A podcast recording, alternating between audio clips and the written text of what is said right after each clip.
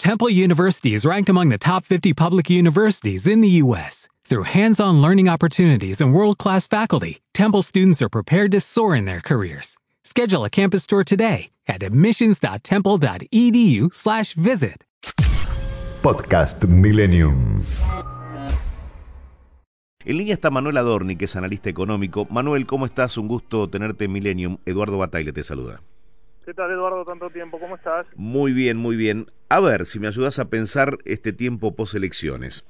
Eh, el primero, el presidente, ¿entendió el mensaje de las urnas? Digo, lo que le dijo la gente, lo que le comunicó con el voto en materia económica.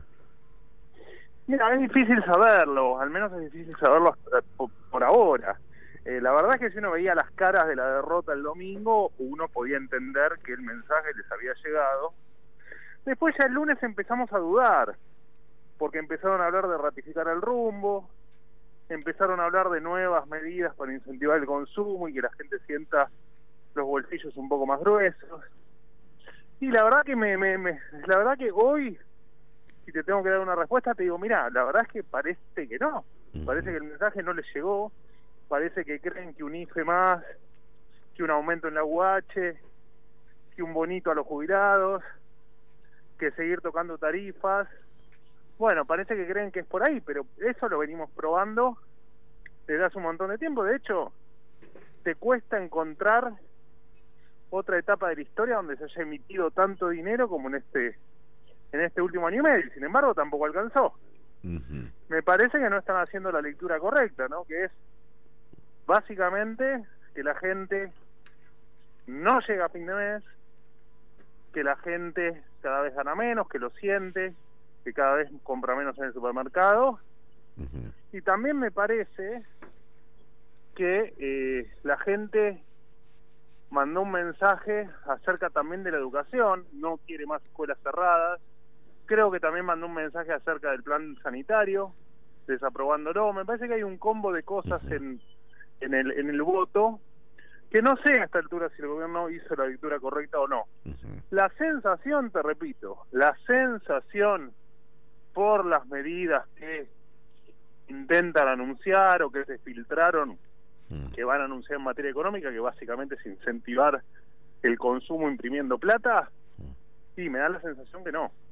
Eh, es lo que, en definitiva, si hacemos una síntesis, le piden Grabois, Pérsico, eh, Amado Vudú como ex ministro de Economía, que le critica el plan eh, a Guzmán, que dicho sea de paso, Guzmán no ha podido hacer casi nada de lo que tenía en mente, ¿no? Bueno, a, ver, eh, primero de todos los que nombraste, muchos deberían llamarse al silencio, a la reflexión y al no aparecer nunca más delante de un micrófono, ¿no? Empezando por Vudú, eh, responsable de tantos males de la Argentina, Grabois, responsable de tantos piquetes y de tanta cuestión social que hace que se le complique la vida a mucha gente y que nos salga muy caro a muchos. Pero digo, más allá de eso, acá hay que entender algo. Se viene incentivando el consumo desde hace, y yo te podría decir casi dos décadas en Argentina, ¿no? Esto es decir, bueno, tengo la máquina de imprimir billetes, imprimo billetes, creyendo en algún desvelo que la riqueza se imprime y no se genera, pero bueno, si hay, tenemos la impresora de hacer billetes, imprimimos billetes y creemos que con eso simplemente te pongo plata en el bolsillo y, y, y todo funciona. Lo cierto es que vos tenés una Argentina que hace 10 años que está estancada te saco la pandemia encima, ¿eh? te saco la pandemia del análisis, la cuarentena, los errores del año pasado, te lo saco del análisis. Mm. Sin embargo, hace 10, 11 años que Argentina no crece, que no genera empleo privado, que no genera nuevas empresas, y sin embargo nos la pasamos estimulando el bolsillo de la gente. Entonces algo algo hay que entender que no está funcionando. Mm. vos para, para de un lado tener consumo, del otro lado tener producto. Yo te puedo meter muchos pesos en el bolsillo, pero si del otro lado la economía no crece, lo que me va a pasar es que lo único que generás va a ser inflación y que perdamos todo, que es un poco el, fenómeno que venimos viendo hace, hace 10 o 12 años. Si quieren seguir con lo que no les viene funcionando desde hace más de una década, bueno, otra vez volverán a fracasar, otra vez volveremos a tener un pico inflacionario mucho mayor del que tenemos a fin de año o a, o a principios del año que viene, y bueno, y en algún momento la entenderemos. Hay que entender que la pobreza no para de crecer, que la desocupación no para de crecer, como te decía, que la economía está estancada, que la indigencia no para de crecer.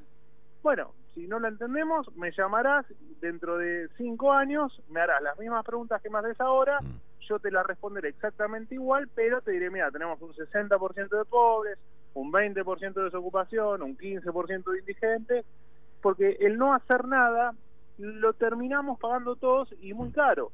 Ese es el tema de la Argentina. Sí, Hasta que no entendamos que esta Argentina no funciona, bueno, no vamos no vamos a cambiar la realidad. Sí, y, y vos eh, trazabas eh, un recorrido de 10 años, por no decir 20, eh, más allá de lo que se plantean en campaña los, los candidatos, eh, y me refiero a quienes quieren el sillón de Rivadavia, eh, después terminan haciendo lo contrario. Hasta el propio gobierno de Macri terminó con recetas populistas eh, y, y con asistencialismo y sin corregir las cuestiones de fondo. Sí, sí, lo que pasa que te, te- la excusa siempre es que el, que querés evitar el estallido social y que querés evitar no sé cuántos males que después terminan siendo peores.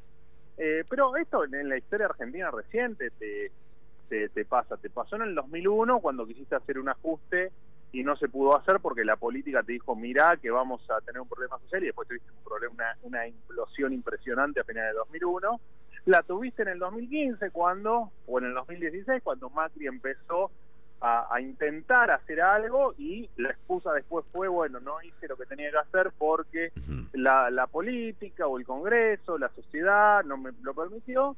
Y bueno, y acá estamos. Y en tal caso, hoy tenés a Grabois, a Vudú, a Delía y a tanta otra runfla que te dice, mira, esto no lo hagas. Bueno, si le hacemos caso a los impresentables, en- entraremos en otro tobogán hacia la hacia otro otro o, o daremos un paso más hacia la hacia la decadencia crónica que, que sufre la Argentina digamos. Pero esto no es más que ver la realidad ver que tenés la mitad de la Argentina pobre.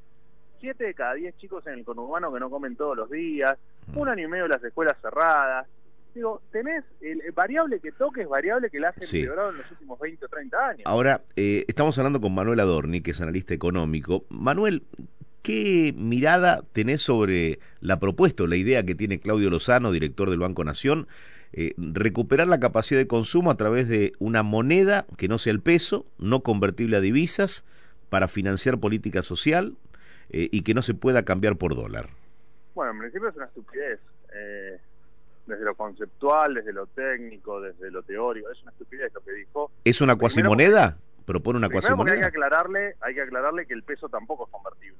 En tal caso, eh, en, la, en la práctica hoy uno intenta cambiarla o convertirla por medios muchas veces al margen de la ley, como es el dólar blue, y muchas otras veces por medios un poco más sofisticados que la gente común no tiene alcance, como el contado con liquidación o el dólar MEP.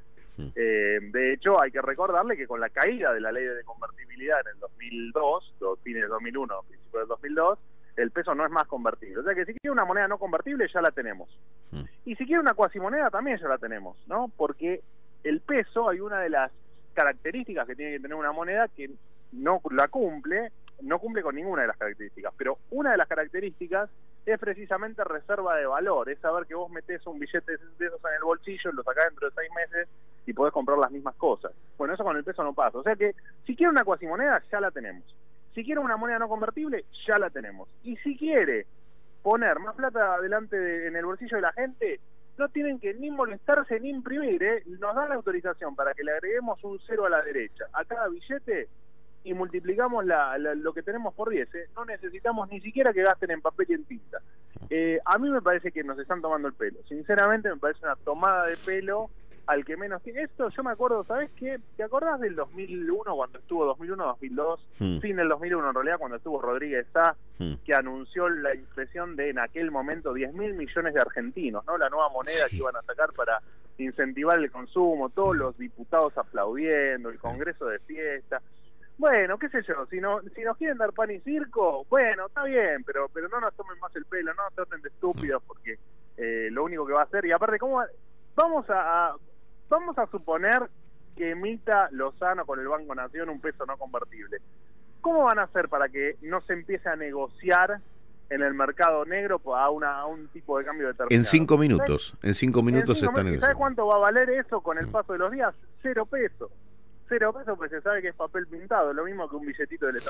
Bien. A mí me parece que nos están tomando el pelo a tal punto que vos, vuelvo a tu pregunta inicial de la entrevista, cuando escuchas estas estupideces, ¿realmente crees que entendieron el mensaje? Y a mí me parece que no. La última, Manuel, y agradeciéndote tu tiempo. Reapareció Domingo Cavallo, dijo, veo muy bien a Javier Milei, las ideas que pregona son las correctas. ¿De qué lado estás vos? ¿De la, ¿Del lado de Cavallo o del lado de los que dicen que las medidas que propone Milei o, o lo que tiene en mente en materia económica es impracticable? No, a ver, eh, yo estoy siempre del lado de Milei. Hmm. Eh, y eh, dentro de las medidas de corte de corte liberal de Caballo y de estabilización que tuvo Caballo, estoy del lado de Caballo. Eh, más allá de las críticas que uno pueda tener a uno u a otro. Sí. entiendo que lo que proponen ambos, pero te voy a hablar de mi ley porque es el futuro, digamos, Caballo en tal caso es el pasado. Totalmente. Eh, mi ley lo que propone es ser un poco más libre y es un poco lo que yo te vengo proponiendo en la charla, ¿no? Crecimiento, laburo, y todo a base del mérito, del esfuerzo y de levantarse temprano. Y dejar de todo lo que estuvimos charlando en esta entrevista, de cortar con esa estupidez populista que lo único que nos ha traído es multiplicación de pobres, multiplicación del tamaño del Estado, multiplicación de los impuestos y que nos ha hecho cada vez más pobres. Yo ayer justo sacaba una comparación, ¿no? Con ayer justo Apple presentó el nuevo iPhone Hmm. En la Argentina, en la Argentina, nos va a costar cinco meses de trabajo comprar el iPhone más barato. Hmm. En los países que les va bien, Suiza, España, hasta Chile, en Chile tenés que trabajar 20 días, acá tenés que trabajar cinco meses. En Suiza tenés que trabajar cinco días, acá tenés que trabajar cinco meses. En España tenés que trabajar 16 días para tenerlo, acá vamos a tener que trabajar cinco meses. Digo, algo hemos hecho mal, muchachos. Hay que dar vuelta a la página, entonces vos me decís, ¿estás con Javier Milei? Y claro que estoy con Javier Milei, porque lo que me propone es un país mucho más sensato. Y eso que yo, aparte, tengo una amistad con Javier, ¿no? y, puede haber formas con, con las que puedo no compartir, puede haber algún punto donde puedo no compartir, pero la esencia es fantástica, porque la esencia es precisamente que cada uno tenga lo que el, fruto de su esfuerzo y no que mucha gente tenga el fruto del esfuerzo de los demás. Manuel, gracias por habernos acompañado con tu análisis. Un abrazo grande, Edu. Abrazo grande. Manuel Adorni, analista económico. Podcast Millennium. Dale más potencia a tu primavera con The Home Depot. Obtén una potencia similar a la de la gasolina para podar, recortar y soplar con el sistema OnePlus de 18 voltios de Ryobi desde solo 89 dólares. Potencia para podar un tercio de un acre con una carga. Potencia para recortar el césped que dura hasta dos horas.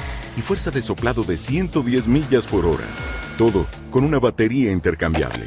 Llévate el sistema inalámbrico OnePlus de 18 voltios de Ryobi. Solo en The Home Depot. Haces más. Logras más.